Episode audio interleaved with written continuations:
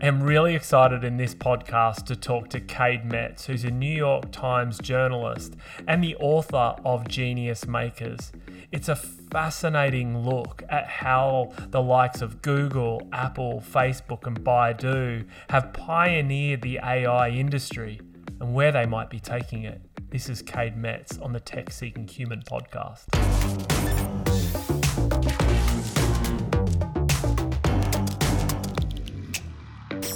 Hi, everyone, and welcome to the Tech Seeking Human podcast. Today, we are joined by New York Times journalist and now published author of Genius Makers, Cade Metz. Cade, welcome to the podcast. Glad to be here. What a brilliant book. This book, Genius Makers, is a little bit of a history lesson into like how AI has evolved, how big tech is adopting the AI. And I was on a roller coaster throughout by like going, I'm very excited by AI. And then all of a sudden I'm like, oh my God, is it going to wipe out humanity? And then I'm back again and swings and roundabouts in thinking between like, is Facebook good or is Facebook evil? And how are they using AI? It's a great book. How's the promotion been going? Well, thank you, first of all. And, and it's been going well. And it's great to hear uh, people like you say that about it. You know, what I want to do uh, with the book um, and spend a lot of years trying to do this is show people the reality of what has happened. Um, there has been a lot of progress, and, and I wanted to show that uh, in the book. At the same time, that progress brings problems. Uh, the world is complicated, people are complicated, giant tech companies are complicated and if you weave all that together, um, all that gets more complicated still. And what I wanted to do is in in a in an accurate, um, but also dramatic because the story in reality was dramatic way uh, show people all of that and then allow them to reach their own conclusions and one of the things i've loved about the promotion of the book as i talk to people like you and other people who have read it is they they tend to bring their own opinions mm. uh, to it. They tend to see what they want to see in some ways in the story. And I think that's a good thing. Um, this is something that is affecting all of our lives on a daily basis. That's going to be more and more true in the years to come. All of us need to start thinking about this and, and what we think. Uh, and whether or not we should put pressure on governments and companies who are building this stuff. So um, that's that's all what I like to hear. So thank you. Gee, Claire, me bringing uh, some opinion to a particular topic. How unusual. Oh gosh, watch out, Cade. um, so Cade, maybe okay, let's go there then, because a lot of the AI thought leaders and a lot of people we've interviewed have said the media is evil. And um, is this like your conscience, where you're like? actually, I want to write a factual account of what's been going on. And for those people that haven't read the book yet, it really goes back in history into the very start of AI and these thought leaders, and then sort of takes us on this journey of like, how have little AI labs progressed, how they developed the technology, and then how big tech essentially swallowed them up and then evolved the technology and where it went from there. So, why don't you take us on a little bit of a firstly, you can answer the question about AI being uh, journalists being evil, um, which I'm sure you'll love. Well, I, I, get told I'm I'm evil in in in certain terms um, pretty often, right? It's a you know it's a sort of a common thing. I think there's a lot going on there, though. What I will say is that the press does not cover this area well, um, yeah. and you know that's just a reality that people don't understand what has happened. They don't understand the technology they get told so much from various companies that is just not um, close to the reality and they take it in and then they and they regurgitate it. And it's no surprise that the average person does not understand what's going on because the press as a whole doesn't understand what's going on. And that's one of the things i want to do with the book is level set and show people the reality like i said. The other thing is that everyone wants their view of the situation to be promoted by the press. So if you're Max Tegmark, he has a very particular view about AI and where it's going. And um, you know, I, I like Max a lot. I don't want to, you know, get inside his head, but there are a lot of people who have those opinions. They talk to the press. They get angry if the person they talk to doesn't focus on their particular point of view and promote it. And I'm speaking in broad strokes here, but that's that's just the reality. You know, when you talk to Google, Google wants you to voice their particular point of view, and then mm-hmm. Facebook the next day wants you to promote theirs. And what I really believe is that is not my job. My job is to talk to Max and then talk to Facebook and then talk to Google and talk to everybody else, individuals, companies, uh, insiders, outsiders, people who have been there in the past, people who weren't and can bring a new perspective. Then, once I talk to all those people, I can lay out uh, a careful and measured story or a careful and measured book about the entire landscape. Some people are not going to like me bringing up certain things. They're not going to like me voicing, you know, through different characters certain opinions. But as you as you point out, this book does it all. Um, you know, some people are going to take issue with that. Some people have. Uh, they want uh, particular points of view um, ratcheted up or toned down. Um, that's not my aim. My aim is to put it all in there and give you um, as firm a view as possible as I can of the entire landscape there's a little bit of smoke and mirrors about this AI, and you mentioned this a couple of times in the book as well. Where you know one of the most recent examples was at the Google I/O conference, where the voice assistant rang the hairdresser, and everyone would immediately go. And, and if, if anyone hasn't seen this, basically the, the the voice assistant makes the booking for a haircut and also does it for a restaurant, right? And has a human like conversation.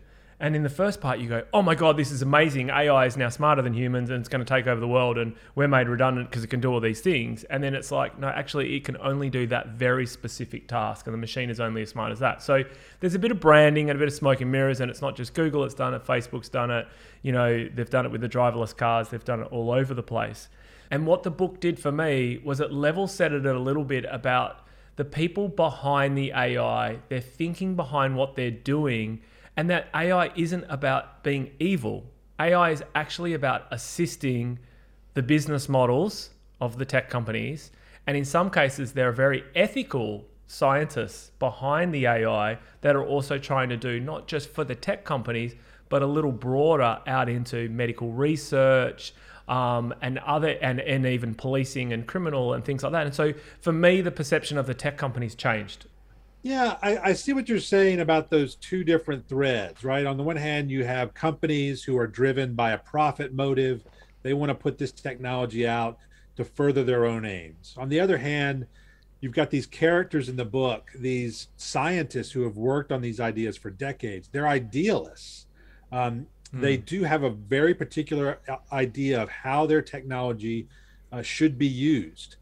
Um, I think you're definitely right there. But what I would also argue is the book is about, in many cases, the clash between those two mm. things, right? You have these people who really worked on a single idea, and that's the key thread of the book, which we can go into. There's this one idea that these very few people have worked on for decades, and they had a very firm idea of how it should be used, but it never worked, this idea. Then it starts to work in 2010, 2012 and then the big companies notice and they suck these people into their machinery right? It was almost instant.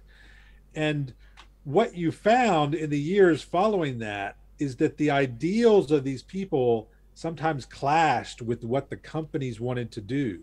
Um, and you also find that these technologies have unintended consequences that these people who've been working on it for years as well as the companies who are relatively new to this idea didn't realize that it would do certain things they didn't necessarily want it to do.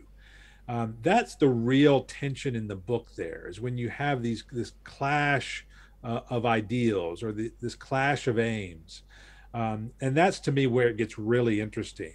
All those things we're going to continue to have to deal with in the years to come as a society, where we have those clashes. Yeah, are there one or two characters that stand out for you that you go, this was the most important figure and the best example of um, of you know an idealist scientist working within a tech company.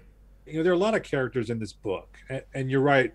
I weave their stories together um, throughout this sort of 50 year history, which is mostly focused on the last 10 years. But there's one guy who is central to that whole story over that 50 years, and it's a guy named Geoff Hinton. who was uh, born in Britain just after the war, ended up moving to the United States. And he seized on this idea I've been talking about, an idea called a neural network in 1971 when he was a graduate student, at a time when most of the world, most of the AI community, as it stood then, did not believe in, right? They did not believe in this idea. At that moment, when it was not the cool thing to do to embrace this, he embraced it and he never let go. Uh, over the next 50 years, he continued to work on this one idea, believing it would eventually fulfill its promise. And then around 2010, in large part because of him, it did. And there's this moment that the book begins with uh, with Geoff Hinton and two of his students. The book had to begin there. It's this culmination of all that work over the decades when the technology finally starts to work, and then the industry, meaning Google and Microsoft and Baidu in China, one of the largest internet companies in the world, they wake up to this and they go after Hinton. Uh, the book had to begin there. It was an easy place to start.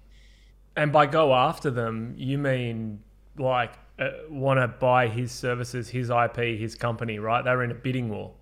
Yeah, that's one of the the fascinating things here is that Geoff Hinton and his two students uh, achieved this very important technical breakthrough. They showed that this idea I've been talking about, a neural network, and we can talk about what that is, but they showed that it could recognize objects in photos like cars and dogs and flowers with an accuracy that no other technology had ever achieved. Um, it was far beyond uh, what any technology had ever achieved. Geoff Hinton and his two students didn't just realize this technically. He he realized that the tech giants of the world would be inordinately interested in this in this technology, and he literally auctioned himself off to the highest bidder. And that's where the book begins. He and his two students are in Lake Tahoe uh, in the United States, and they auction their services off to the highest bidder. And the bidders are three giant internet companies and one very small, but what will become very important AI lab called DeepMind based in London. And that's where the story begins. And you see the price of Geoff's services and the services mm. of his two students, three people who had never worked in industry, you see their price go up and up and up into the millions. And it set the price not only for these three people, but for the other few people who specialized in this technology. And you saw um, that small community, like I said, get sucked into industry, and they were often paid millions to join. This was a bidding war over like bids came in every hour or every half an hour through email and it went on for days. Is that normal? That is not normal. I I have not I spent years working on this. I have not found a precedent for it. Uh, I have not found an example that has happened since. Um, this is all Geoff Hinton's doing. He was urged on by his two students, his two graduate students at the University of Toronto, but he talked to a lawyer uh, who he knew and he wanted to maximize uh, his price and that is what they settled on is this auction model and it was very simple he just said okay um, the four of you um, can bid whatever you want um, the bid the latest bid has to come in within an hour if you want to raise it you've got to raise it by at least a million dollars and he thought he would make a few million. He ended up making 44 million. But the punchline is that he stopped the auction, right? Mm. The the price was still going up and he stopped it um, because of that in part that idealism we talked about right he had certain ideas for how he wanted to use this technology where he wanted to continue to develop it he chose one of these companies uh, in the end not because of the price but because that was where he wanted to go. Who won the auction? In the end, it was Google and Baidu, the Chinese giant, who were bidding back and forth as the price went up and up and up. And Geoff paused the auction, auction one night, um, uh, as he did each night. And that night, he decided that he would go with Google, even though the price was still going up. correct me if I'm wrong, but he selected Google basically a little bit had to do with culture and what he thought, maybe from an ethical point of view, or maybe he could further his research best with them. Now, this wasn't the first time, I don't think, that Google eventually gets pitted off against Facebook in a bidding war, and a similar scenario plays out. I think this was for was it for DeepMind out That's of the right. UK. Just give us a little bit of background history as to what was happening in that particular bidding war, and I found the reasons for selecting Google fascinating. Again, this gets back to that idealism we've been talking about in these researchers. So you have this this group of people in London, uh, led by a guy named Demis Hassabis, who was a neuroscientist and a chess prodigy. As a 13 year old, he was the second uh, highest ranked under 14 chess player in the world. And uh, for various other reasons, some people consider him the greatest games player of all time, as you as you learn in the book. But he and two other people who we met at University College London um, in a neuroscience and AI program, by the way, which was founded by Geoff Hinton. Like I said, it's this tiny group of people. So you've got Geoff, who's been working on this for decades. He ends up at the University of Toronto, and you have a center of gravity for this uh, for this community there in Canada he leaves at one point moment you know just just for a few years to go back to london he founds this this ai group at university college london uh, which eventually produces this group uh, that founds this london lab called deepmind deepmind like i said was in the bidding for geoff's company um, at the time no one knew who they were they were a tiny startup but they had seen the importance of this technology um, much as Geoff had. And they started to buy up talent in this area even before this moment when Geoff has his auction. So they they controlled a lot of the talent that had become so valuable for the industry. And it got to the point where Demis and his co-founders realized they had to sell themselves. Otherwise they were going to die. Uh, the talent they had was so valuable they didn't have enough money to hang on to it. They knew that these giant tech companies would come in and just take their talent, and they realized they had to they had to sell themselves. Now, Google wanted to buy them, and so did Facebook. And in the end, they went with Google because it met these two conditions that they wanted met. They wanted they wanted an assurance that their techno- that their technology would not be used for military purposes and they wanted whoever bought them to put this independent board in place a board of experts um, who would oversee the eventual creation of their technology and make sure it was used in an ethical way again these are idealistic people Mm.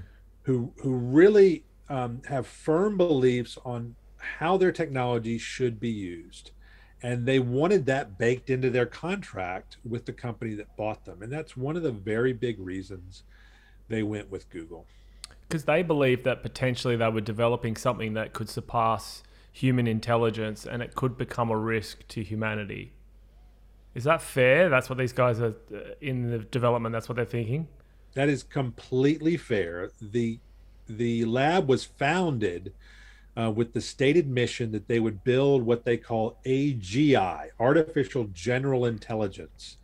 And that is a machine that can do anything the brain can do. And that's another thread in my book that you have this subset of people uh, who believe in that very, very enormous idea um, and are still going after that. And that idea is so big that when people say that, you need to step back and, and not necessarily take it at face value. Uh, it's just ridiculously ambitious, but that that is their ambition.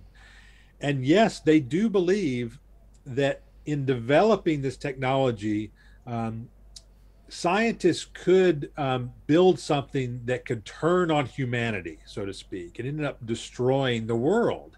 Um, that's how they think about this, and that may seem contradictory, but the way they basically see it is that it's better for them to build this technology knowing that it could go wrong as opposed to someone else um, who doesn't see the danger. Um, but but I do want to make it clear they're they're looking potentially decades down Yeah. the road. A lot of scientists believe um, that sort of technology is a long way off if it ever arrives at all. But that is absolutely what they are trying to do. Well, it depends who you ask when it comes to that particular point. But um, would you rather? This is a question then for like the audience, right? Because at this moment in the book, I have one of those oh my god moments where I go, here's a group that are potentially thinking they've developed an AI that could surpass human intelligence. Do you want to give control of that to Google or do you want to give control of that to Facebook? That's basically the situation, except I would add they haven't developed it yet, right? Not they yet. have a belief that they will. And I think that's key. You know, the the chapter um, that really goes into this idea is called religion in my book, right? It's about this belief that this can be built. Uh, they certainly believe it. If you spend enough time uh, with Demis um, and and his co-founders, this is something um, that they they really do believe in. And in believing that, yes, they want an assurance um, that when they build this technology, that it will be treated um, in in in an ethical way. Um, and as they build other technologies, um, you know, on the path to that goal, they don't want it being used for military purposes, which Mhm. which comes up um, almost instantly in, a- in a very big and dramatic way. How so? Because I did read that part, right, where Google started working with the military, and I had very specific thoughts about that. Yeah, again, um, you know, I talked about the the clash of uh, of company and individual, right? And here, I want to go back to Geoff Hinton because it really underlines what went on there.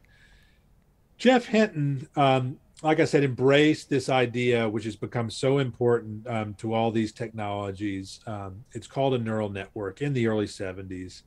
And he continues to work on this over the decades. And really quickly, let's just explain what that is, Yeah. um, so people know, you know, uh, you know how this played out. A neural network is a mathematical system that can learn skills by analyzing data. So the example I always give is if you take thousands of cat photos and you feed that into a neural network, it analyzes those photos and it identifies the patterns that define what a cat looks like. Okay. In that way, it literally learns to identify a cat. And that's an idea that dates back to the 40s and the 50s. And in the 50s, as you learn in the book, it, it could learn um, a very simple task. It could learn to identify a printed letter A or a printed letter B or other or other letters, but that's all it could do. And once it failed to move beyond that, the community, um, the AI community, thought the idea uh, would never work. Uh, they really gave up on it. But like I said, Hinton embraced it, and he thought that same idea one day would identify objects in photos and identify spoken words and and understand the nuances of of natural language, the natural way we talk. Um, as it turns out, that technology was missing uh, a piece, a mathematical piece. And Geoff, along with some collaborators, found that missing mathematical piece in the 80s. And he reached this point where, where th- there was a lot of optimism again around this, this idea in the 80s. And at that moment, he left the country. He was in, in Pittsburgh at Carnegie Mellon in the United States. And he left the country because he realized that the only way to continue working on this technology was to take money from the US military. And he did not want to do that. His wife didn't want him to do that. And they literally left the country um, to avoid taking money from Ronald Reagan's Defense Department. That shows you his idealism. Okay. Well, another 20 years pass, and the idea then finally starts to work um, when he and his students show that they can use this technology to build a system that can identify objects and images. And he's immediately sucked into Google, as you learn in the first pages of the book. And not too long after that, Google took that technology and went to work with the military. And you see this play out in real time um, at the company where a lot of people realized this was happening and got very, very concerned. Um, and you know, you look at this through Geoff, but also through other people. Um, who did not want the, you know the company that they were working for um, to apply this technology to military use. Um, and that's the type of clash uh, that I'm talking about. And it's ongoing. It's it's ongoing, right? This is a what this is essentially is a path towards autonomous weapons, and that's what people, um, a lot of people in the field are concerned about. That right now we use this technology to identify objects in drone footage, so buildings and cars and people. Uh, that can be a means of surveillance, but it's also a way of identifying targets. And that can be used in various ways. But one way it can be used is you put a weapon on your drone, you identify the target, and you fire, right? So there's there's a long path to that end, but the path is there, and that's what people seek um, seek to avoid or, or express a lot of concern over. That these technologies will slowly lead to to autonomous weapons. They want a human in the loop. They don't want machines making those decisions. And um, so, you know, it's it's an example of how the technology is progressing towards an end that a lot of people don't want. Yeah, and you touch on Baidu a little bit in the book, um, and you also there wasn't a huge reference to China, but the one thing that I took away, and and I don't have an opinion on this per se, but but a lot of people would fear this. In the Google scenario, it was the employee uprising that basically terminated the contract with Department of Defense, and you could understand that this could happen at any one of those tech companies where the employees' opinions make a difference, and obviously the media grabs hold of it, and then all of a sudden the Department of Defense is left with very little access to the smartest minds in America. Culturally, that probably wouldn't happen in China um, therefore, is there a an element? You, you kind of get where I'm going with this, right? And I don't want to be politically insensitive in any way, but I want to paint the picture that culturally it's very different. I don't think you're being insensitive, and and you know the book explores this phenomenon that um, you're right. You had the situation in the U.S. where, in some ways, the talent in this area is separated from the government. What happened, like I said, is the talent moved into these giant tech companies, the private sector. And as the technology progressed, the government does not have access to that talent. They don't have access to the latest technology, which is so important. China works very differently. There is a closeness between government and industry. Um, and so you're right. You, the you're not going to necessarily have that separation. And a lot of people in the US today are concerned about that separation in the US. Uh, Eric Schmidt, uh, the former CEO of Google, who's a big character in the book, right? He shows up in China and kind of um, helps illustrate this very point that you're talking about. He has been very concerned about this. He just delivered a report uh, to President Biden and Congress here in the United States. Mm advising the U.S. government on what it needs to do um, to help shrink that gap. Um, for instance, one of the things they want to do is establish basically a, like a national university for AI researchers, like a West Point uh, for digital services, they call it, where in the long run, the the government can educate the people who are needed in this all important field. Um, there are other ways they seek to imp- in, improve funding for universities and government labs to try to, to, to level up uh, the government in this respect. Yeah, and I think maybe, I mean, part of our research and who we've been talking to is AI is borderless. Like this yeah. is beyond countries now. This is like we don't need a national university. We need an international, international university. And I think you touched on some really good points in the book about the importance of diversity. You know, a lot of the things, a lot of these neural networks, you said they've been trained on data. They've also been designed by very smart white men, which meant that there were diversity issues that came through throughout in the output of these AIs. And I just think the more open we can be. That's another element that came through the book, actually, is the openness of like open AI and also Google publishing all of their um, AI research as part of it and not keeping it to themselves. Do, don't you think, I guess, we need to be in the ideal world, if we're all idealists, that this is an open AI international forum for the safety of humanity? Well, it, it is you you're exactly right in that it is very much a global technological revolution. And it's that is driven in part by the idealism of Geoff Hinton and others. These academics who always publish their work in an open way, when they moved into, into industry, they wanted to continue publishing in that way. That was a stipulation of many of these researchers. It really changed the way the Googles uh, of the world operated. In the past, Google did not openly publish with a lot of its important mm-hmm. technologies. It kept them close to its chest. Um, in the AI field, in the years to come, they, like everyone else in the industry, started open openly publishing uh, their latest results um, in this field. And what that meant was that the technology was available to everyone on Earth. Um, the latest results are available in China as well as the US, as well as in, in Europe. Um, so there is this space race or arms race, as you call it, um, between various countries. But the way to deal with that is different than people um, might expect. The way that regulators um, or government officials might might expect. Um, this isn't a situation where you know the U.S. has a technology; it's building it behind closed doors. It can't mm. let um, uh, rival countries in. Um, it's a very different situation where the currency is not um, uh, the latest development. The currency is the talent and the data needed to train these systems. Um, and, and the processing power, the computer processing power needed to crunch all that data. Those are the three things that you need. Um, China, you know, has access to the data in spades, right? And yeah.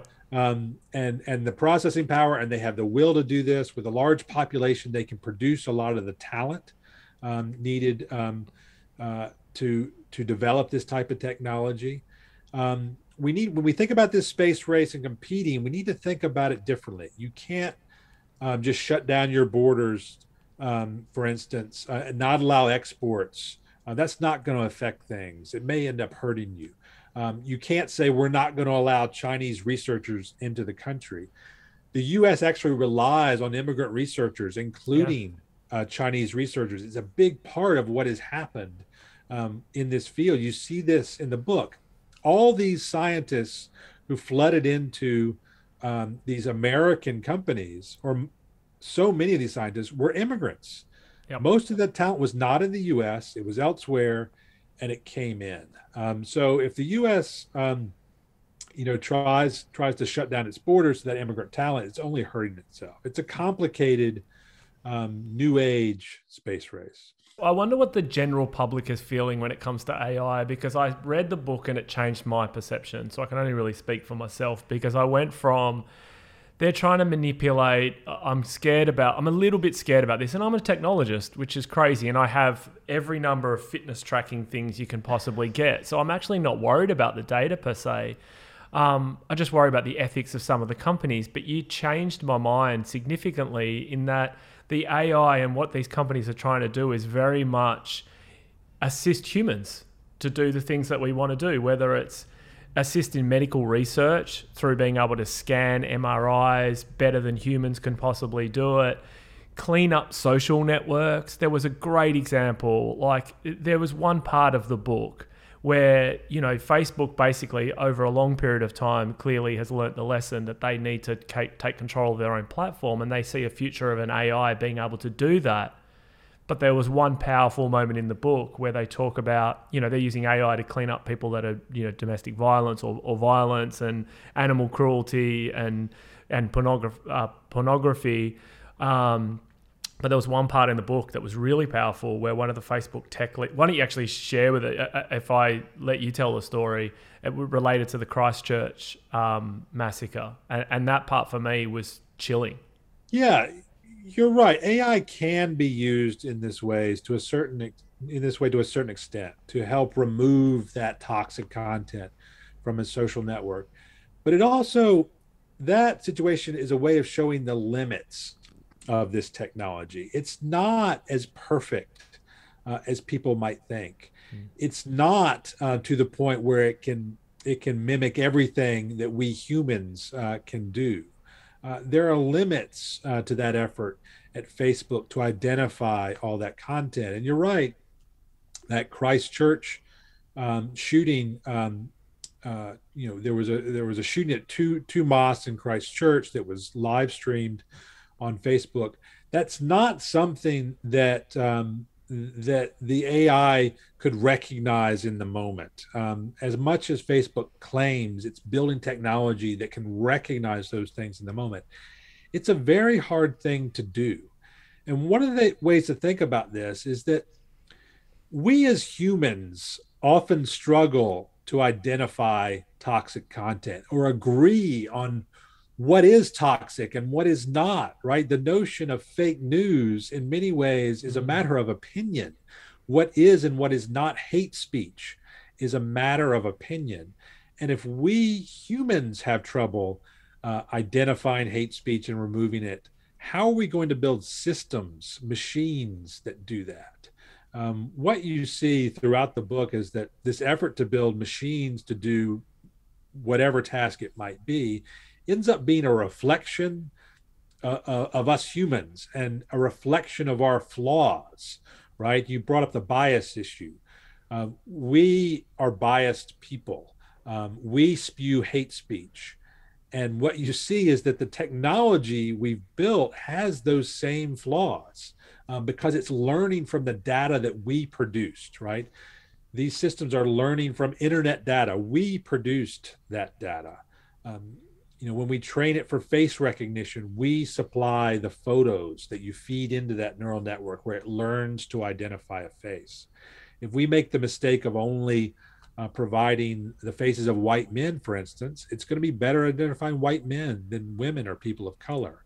That's another issue that that came up. And that's what fascinates me. We tend to think about machines as these um, systems that are somehow perfect more perfect than us that can solve our problems that we've never been able to solve.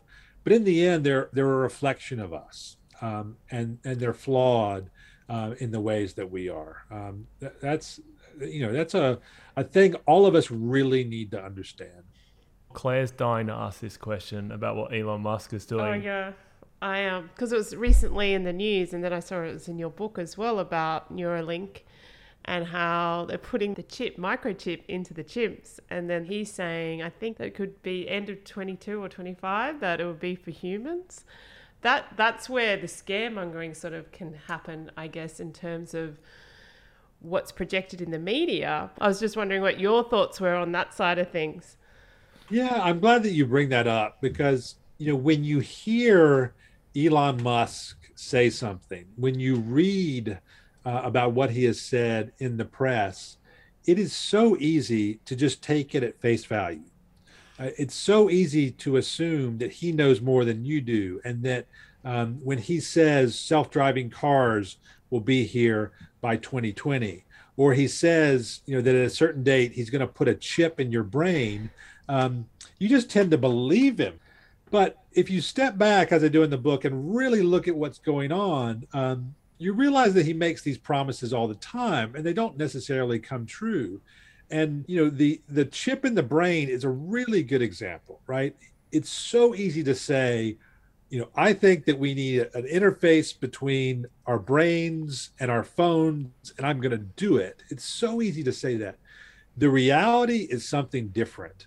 Um, talk to any doctor who has performed brain surgery which this would involve, you know, opening up the skull and putting the chip in, that is incredibly dangerous. But he wants to cross that chasm, right? Um, and just put this chip in there so we can have a, you know, what he calls, you know, better bandwidth between yeah. um, our like phones it, and our brains. Yes. You know, is that something we want to do? But like this applies to so many things. You're right. Like we to get back to the AGI idea, it's the same sort of thing. It's so easy to say that I'm going to build a system that can do anything the human brain can do. The reality, when it comes to actually doing that, um, that is so enormously difficult, and it does bring so many problems potentially. The general public grasp onto those headlines, as I did, and then when I read your book, I was just like, oh, it's just, you know, it's it's taking what's happening really for now and also the perspective of the researchers and the, the ethics behind what that you know the idealists and it's so reassuring. Everyone so, should read it. Yeah, everyone I needs really to read it. don't read the headlines of Yeah. like elon musk. Read the actual book and get the facts. When you wrote the book did it change your perceptions? Was there anything that you took away after you did all this research and you finished the book that you went huh. Well, what I will say is that my perceptions change constantly. The more um, I learn about the people involved, the more I learn about the companies involved, um, the more I learn about the technology. Um, you know, I am constantly, um, you know, level setting. Um, and uh, it's interesting, um, you know, how much has changed over the past several years when it comes to this stuff. And you could see a lot of that change happen, but a lot of it, even for people in the field, was unexpected. And you know, you you have to constantly um, kind of update your own thinking, and you have to constantly think about you know what's happening and where this is this is going. And um, you know, the more I do this, the better idea I get. And um, you know, I think it, the trick is to sort of convey that uh, to everyone, whether it's in in the New York Times or with a book like this. well you've left yourself open for a sequel that's for sure yeah, this is not going to stop, right? This is going to keep going, and uh, all the trends that you see playing out in the book, they've continued to play out since I published it. It's it's fascinating how um, just the the same things that I talk about in the book will, have played out in slightly different ways, sometimes with different companies, but all the threads um, that I dealt with there have continued to play out. Cade, it's a fascinating book. It's a, a real page turner. Um, I encourage everyone to, to read it if they want to hear about, you know, how this AI has evolved, its limitations, the technology companies behind it, and education, like you're saying. And it it's done the same thing. It's the analogy of like you go to buy a car and then all of a sudden you see that car on the road everywhere. It's like you're more aware of the research now. You also can question the media a little bit, and we should, right? Absolutely. You should question everyone. Yeah. Everything should be a, approached with skepticism, right? That's the only way to do it. Clay hates when I do this. I'm supposed to wrap it, but I'm not doesn't. going to because I'm going to ask this one last question. you have to finish this sentence. AI will dot dot dot dot dot. What it will definitely do is it will continue to advance what we call natural language understanding. So we're heading towards a world where machines can really carry on a conversation, a, turn by turn conversation, which is a, has been a goal of the AI field since the 50s. There's real progress there. There's real progress in the robotics field uh, when it comes to robots uh, learning tasks in much the same way we we described other types of systems learning tasks. That's been um, uh, another area of progress. Drug discovery. You mentioned healthcare. We're seeing real progress when it comes to uh, these systems helping us develop new medicines or reuse existing medicines um, that have already been approved for one condition, and maybe you can apply them to another. And anyone who's lived over the through the past year knows the importance of both those things, right? The hope, based really on a, on a result out of DeepMind, that London lab we talked about in the fall, points towards a world where when the next pandemic comes around, we can, with greater speed, not only build a vaccine, but identify the medicines that have already been approved for use in humans and repurpose them. Um, that's um, what we're um, what we're what we're seeing. Now we have a long way to go, um, but that's where this technology is pointing. I love it. What a fan- awesome answer. AI that's going to assist humans. It's going to help us automate more. So hopefully we can do the things that we really want to focus on. It's a really good theme. Cade, thank you so much. Fascinating read. Loved having a conversation with you. Thanks for being on the podcast. I enjoyed it too. Thank you.